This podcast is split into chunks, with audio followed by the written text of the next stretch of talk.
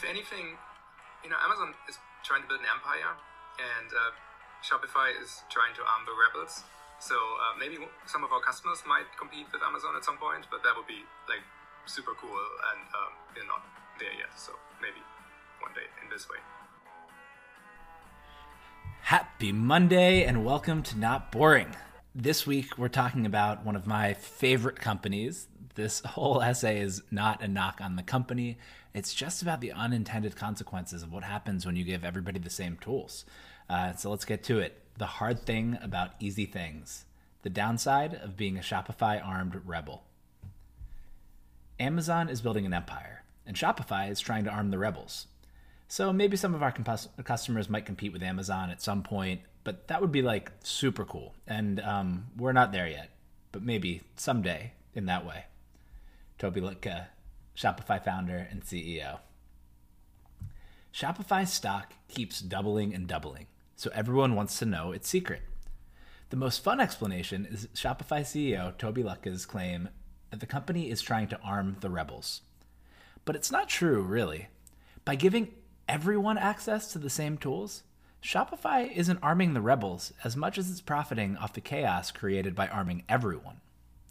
Here's the hard thing about easy things if everyone can do something, there's no advantage to doing it, but you still have to do it anyway just to keep up. By making direct to consumer easier, software like Shopify increases entropy and lowers the probability that any specific company will generate sustained profits. Toby borrowed the phrase arming the rebels from a geopolitical strategy in which a big, powerful country, safely separated by miles and oceans, supports rebel forces fighting for change in a smaller, poorer, less powerful country by giving them money, arms, and implied support. Think the US backing the Contras against the Sandinista government in Nicaragua, or the Soviet and Cuban support for anti apartheid forces in South Africa. If you want to put on your tinfoil hat, Think the U.S. funding Osama bin Laden and the Afghan, Afghan Arab fighters in the Soviet Afghan War. Shopify is an amazing company full of great people, but Shopify isn't really arming the rebels. Because when every rebel is armed, none really is. It's like when you played GoldenEye 007 as a kid. Getting the golden gun the hard way was dope. Everyone getting the golden gun with a cheat code made the game suck. When everyone has the same plug and play tools, the profit, profit flows away from the rebels and towards the arm dealers, forcing rebels to devise new guerrilla tactics to take back profits. Arming the rebels involves picking one side and backing it. Armed rebels often win. Apartheid ended, the Sandinistas lost, the Soviets withdrew from Afghanistan, and then the Soviet Union fell. Shopify's merchants, on the other hand, are still in the midst of a bloody battle for customers and profits. So, what is Shopify doing? Shopify and Stripe, BigCommerce, Google, Facebook, FedEx, UPS, Flexport, Anvyl, Boxy, Kustomer, Returnly, Alibaba, and hundreds more e commerce infrastructure companies, they're arming everyone. Using off the shelf software and services, anyone with an internet connection and a credit card can set up an online store and sell things to people. In many ways, that's a great thing. Particularly in a period of high unemployment, starting an e commerce business is one potential way to keep paying the bills. Extremely low upfront costs and easy to use tools means lower barriers to entry. This has major drawbacks for e commerce companies that want to achieve scale and achieve profitability, though. First, low barriers to entry mean more competition, and everyone running around with arms means chaos. It means that it's a great time to be an arms dealer and a tough time to be a rebel. Second, now that nearly every piece of the value chain has become modularized, the battle is concentrated in one place marketing via paid acquisition and brand, the only moat for the vast majority of brands. Looking at the DTC landscape as a battlefield on which thousands of well armed rebel groups compete lets us explore a few things. Why everyone gets rich in e commerce, except, except the DTC companies themselves, Porter's five forces and value chains, doing some foundational strategy work here, who competition is good for, what DTC brands can do to succeed in an increasingly chaotic space, and the innovation to software to curation cycle that impacts most industries. And as a note, I know, I know DTC is just a channel, it's not a business, blah, blah, blah, blah, blah. I'm using it loosely here to refer to all CPG esque e commerce retail businesses. So let's kick things off with a paradox. Why does everyone get rich in e commerce except the DTC companies? Let me let you in on a little secret that the e commerce industry is very excited about. COVID pulled 10 years of e commerce penetration growth into three months. When the pandemic began, we bought 16% of our things online. Now, we buy nearly 34% of our things online. That's the kind of hockey stick growth investors like to see, and the e commerce infrastructure companies' valuations are skyrocketing according- accordingly. In just the past two weeks, Shopify crushed earnings 97% year over year revenue growth, led by 148% growth in merchant services revenue, which is the payment processing and transaction fees that go up when the overall spend on Shopify goes up. Shopify crossed $31 billion in gross merchandise value. BigCommerce, a Shopify competitor, went public and popped 292% in its first day of trading.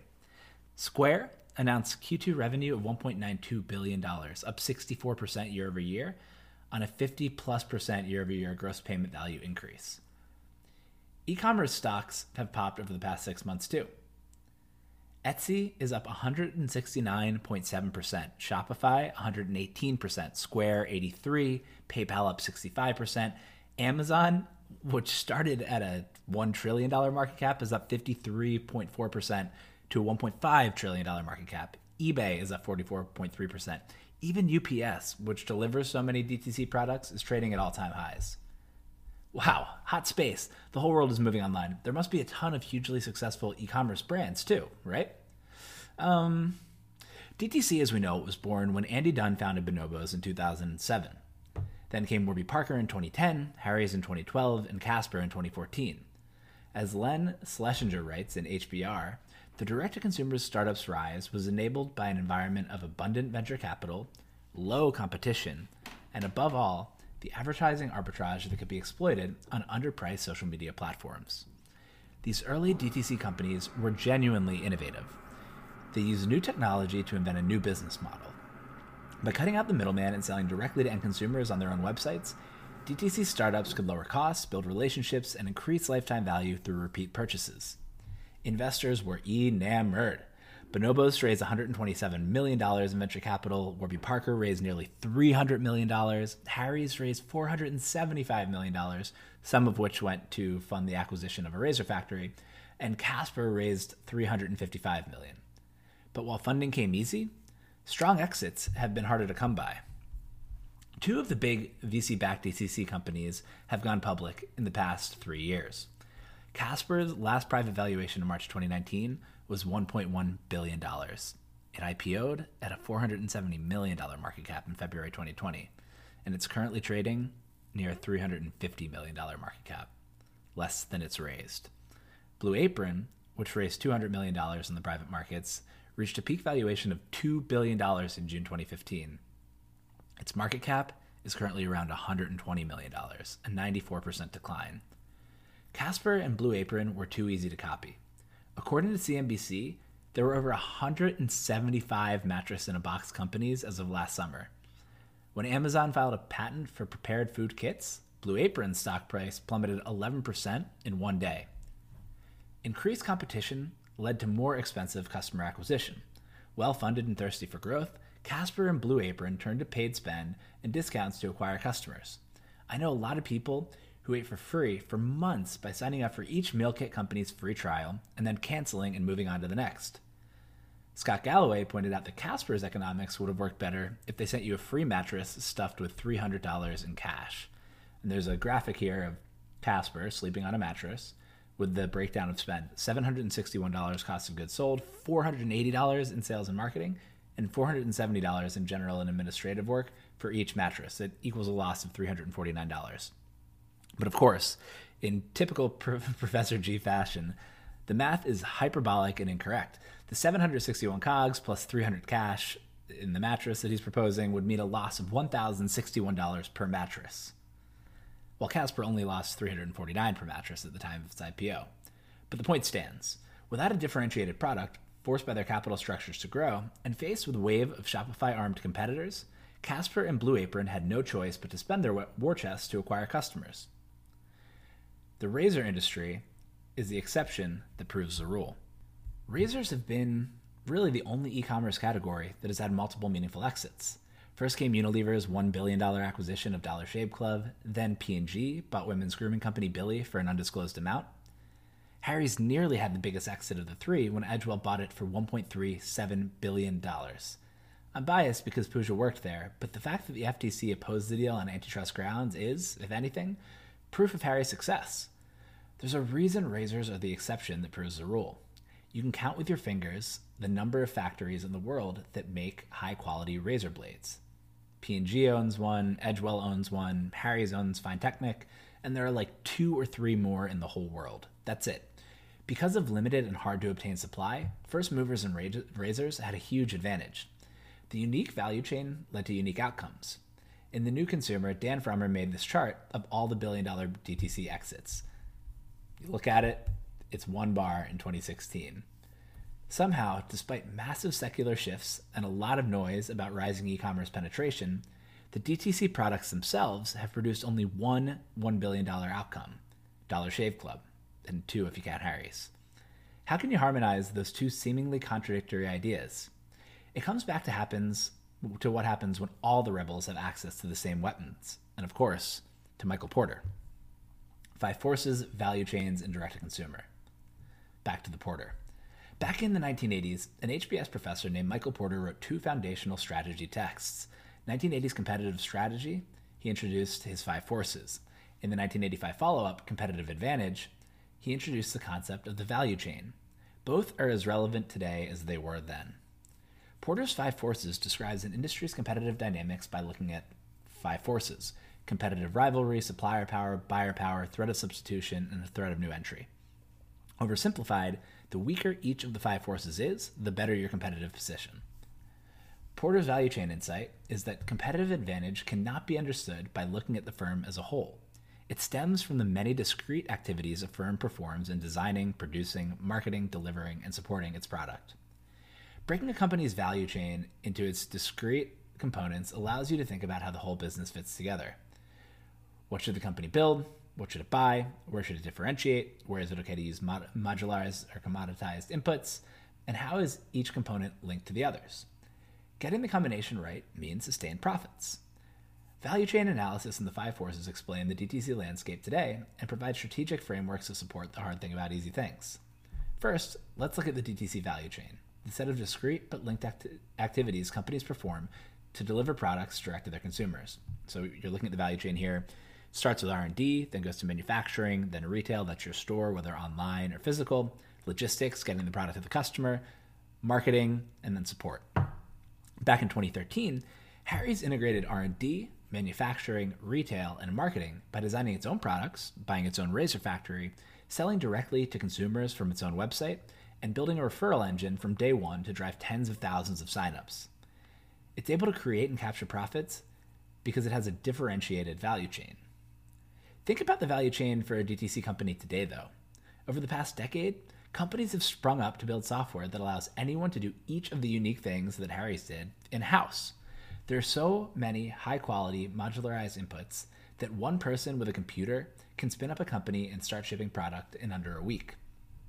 So if you look at the modern DTC value chain, you have manufacturing, you have Alibaba, you have Anvyl. You can go to a website and buy the product wholesale, or you can work with somebody to help you set up your supply chain uh, abroad.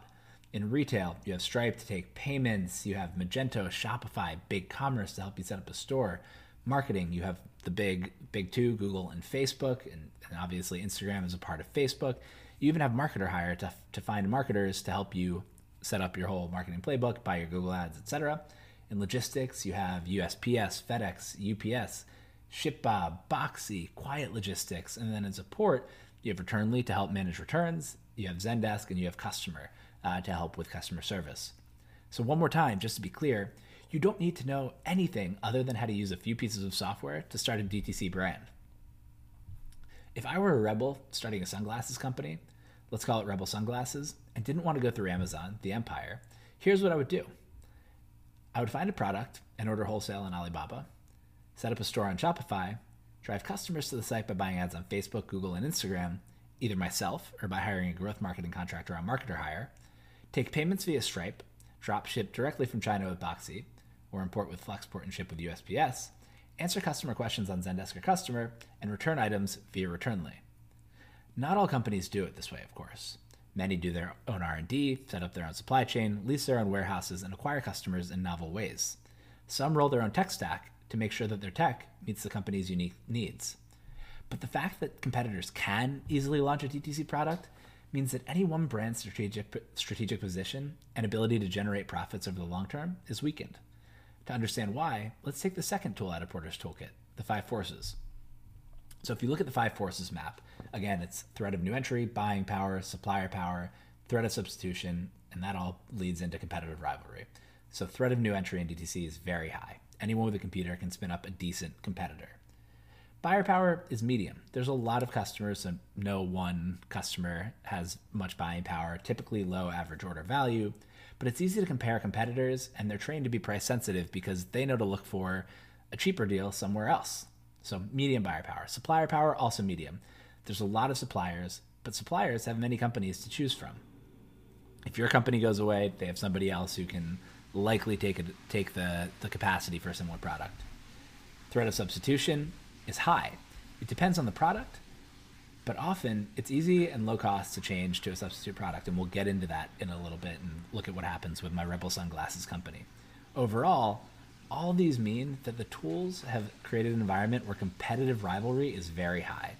Many competitors, low barriers to entry, hard to discern quality differences, and low switching costs. By giving all of the rebels and incumbents access to the same weapons, Shopify and the rest of the DTC enabling software and services make the environment more competitive, and weaken the ability of any individual to become profitable, particularly at meaningful scale and over a long enough time frame to exit. Rebel Battle Royale. Let's go back to my hypothetical company, Rebel Sunglasses. Big things have been happening while you read the past few paragraphs. I launched successfully, used that success to raise money, and then used that money to build a big team and acquire a lot of customers.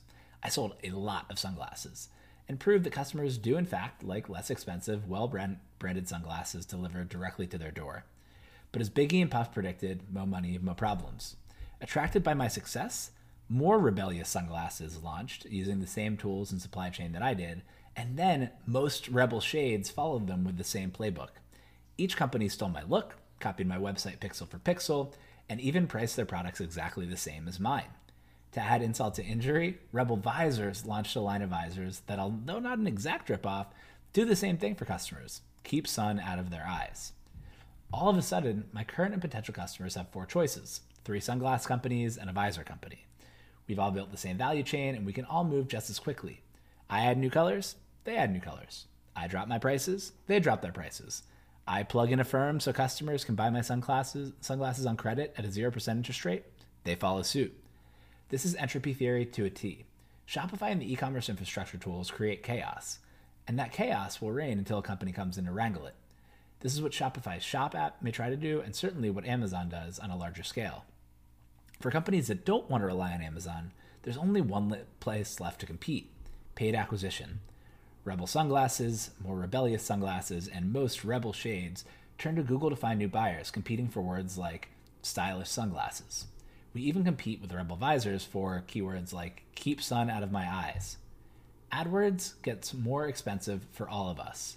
Then we all go to Facebook and bid on 18 to 35 year old American males who live near the beach and like White Claws. Same thing happens. More competition means more expensive customer acquisition, but it's the only thing that we can do to grow.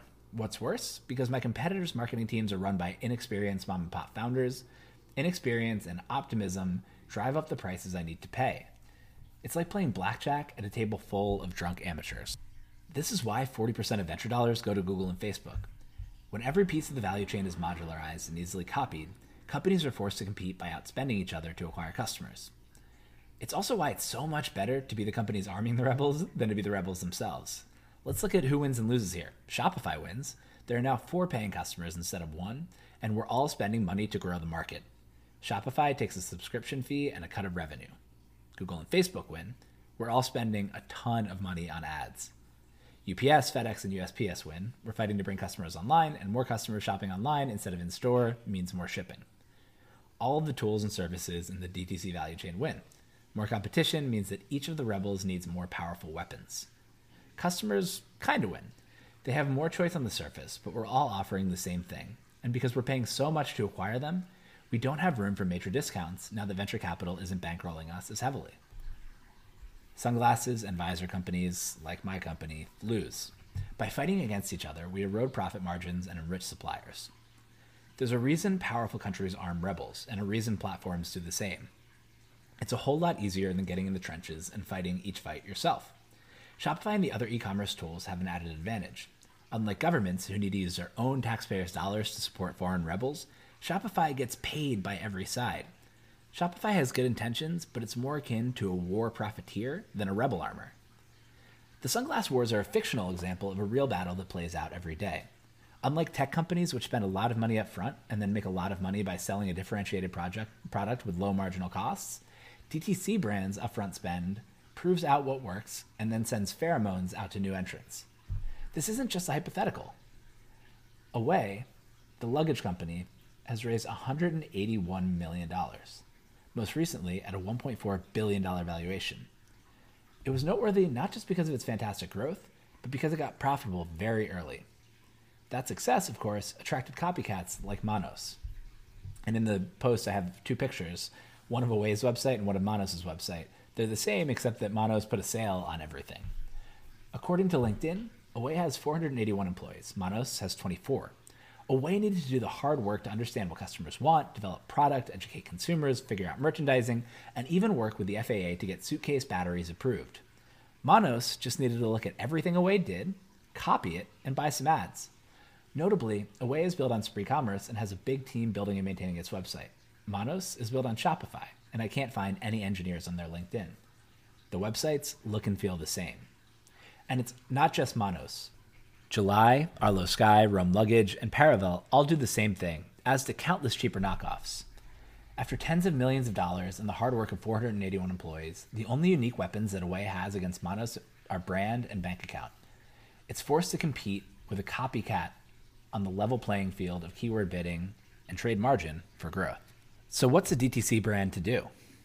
The arming of everyone means that massive scale is likely out of reach for any one DTC company, there won't be another Nike or Coca Cola built direct to consumer, but there will be thousands or millions of small, profitable DTC businesses built online in the coming years that will make their owners, owners very comfortable and, in some cases, rich. When all of the rebels are armed, and empires like Amazon and Walmart have scale that new entrants can't compete with, there are only a few places startups can win. The first question to ask is whether you want to go venture backed or bootstrapped. Neither choice is right or wrong, but everything you do needs to align with that choice you make and your desired outcome. Bootstrapped. Nine times out of ten, the answer should be bootstrap. Don't raise VC, grow slowly, get profitable before all your credit cards are maxed out. If you're targeting small niches that you know how to reach without giving all of your margin to Google or Facebook, you can build a really nice business. If you're starting from scratch without an audience, focus on high margin, high average order value products that give you a lot of room for costs and let you achieve profitability without reaching a scaled customer base if you have a built-in audience that trusts you, you can sell that audience anything that fits your brand and what fans expect from you. Kylie Cosmetics is the canonical example. Kylie Jenner leveraged her massive following to enter the crowded cosmetic space and become a billionaire, kinda, almost. Jojo Siwa sells everything from bows to dolls to juice boxes to her tween fans. Linear commerce is a response to overcrowded markets and expensive paid acquisition. And it's not just for celebrities. Most bootstrap DTC entrepreneurs should build an audience before they build their first product. Then there's the venture backed route. If you want to raise venture capital, you need a really good reason besides to spend money acquiring as many customers as possible via Google and Facebook. You need to spend that money developing differentiated tech or IP or a brand that captures a very particular audience that you can sell to an incumbent. Differentiated tech IP. 8 Sleep is a sleep fitness company that has raised $70 million, which should set off alarm bells after reading the Casper section. But 8 Sleep sells more than a mattress. It sells a tech enabled sleep system, including a mattress, automated heating and cooling, sleep tracking, and HRV monitoring. 8 Sleep spent its venture money building tech and has five patents that it has used to build a differentiated product to compete on features, not price. Casper and 8 Sleep's branded search results tell the story. If you search Casper mattress, the first thing that you see is a set of ads for competitors' products. Casper even has to pay for its own link to show up when someone searches for it.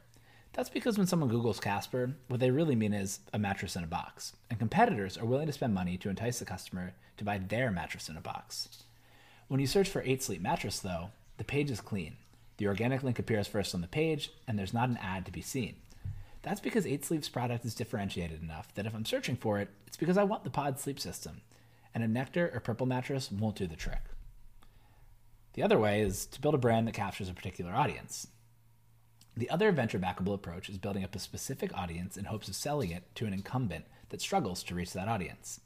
This is the approach that minted Dollar Shave Club its $1 billion exit to Unilever, and on a smaller scale, the reason that P&G bought Bevel, which was aiming to be the P&G for people of color, for $40 million. At this stage of the DTC game, Bevel's $40 million exit is more typical than Dollar Shave Club's, now that each of the big CPG companies has made its splashy early play to, to acquire the DTC skill set and are buying brands mainly for their audiences. In this approach, companies need to build a product, experience, community, messaging, and ethos that resonates strongly enough with certain customers that they aren't tempted to buy the knockoff version. If they need to decide between profitability and acquiring a target customer, these companies should choose acquisition as long as they're able to retain and grow with these customers. Expect to see multiple 10 to low hundreds of millions of dollars acquisitions that help aging brands acquire Gen Z customers in the next few years. Ultimately, when everyone is armed with the same tools, differentiation, brand, and audience community matter for DTC brands more than ever. We're all armed rebels now. This cycle holds across industries and verticals. Here's how it works the innovator does something innovative. A brave few try to copy the innovator. Someone builds software to let everyone do that innovative thing. The innovative thing is no longer innovative. Then everybody does what the innovator did, making it hard to stand out and shifting the battleground to audience building and brand. Then, with so many players in the market, curation becomes really important until the next innovator comes along and does something innovative, and the cycle starts again. It's happening in newsletters where Substack gives writers an easy way to try to become the next Ben Thompson. It's happening in video games where Epic Games is building the tools and literally giving them away for free to expand the total addressable market. It's happening in AI where OpenAI is giving everyone GPT 3 to build on top of. Substack, Epic, OpenAI, and Shopify don't need to pick the winners. They benefit from their customers spending their own time and money to bring audience to their platforms. They sit back and happily take a cut. It also happened in video, when YouTube made it easy for anyone to become a creator. Then TikTok came along and became a curator, and is capturing the massive value that comes with wrangling all of that entropy. The best way to make money in a war is to sell weapons to everyone. It creates its own demand. If the enemy has the best weapons, you'd better have them too. Once everyone is armed, the next opportunity to make money is to bring order to the chaos. I'm long Shopify. Arming everyone while convincing each of them that they're the rebel is great for business.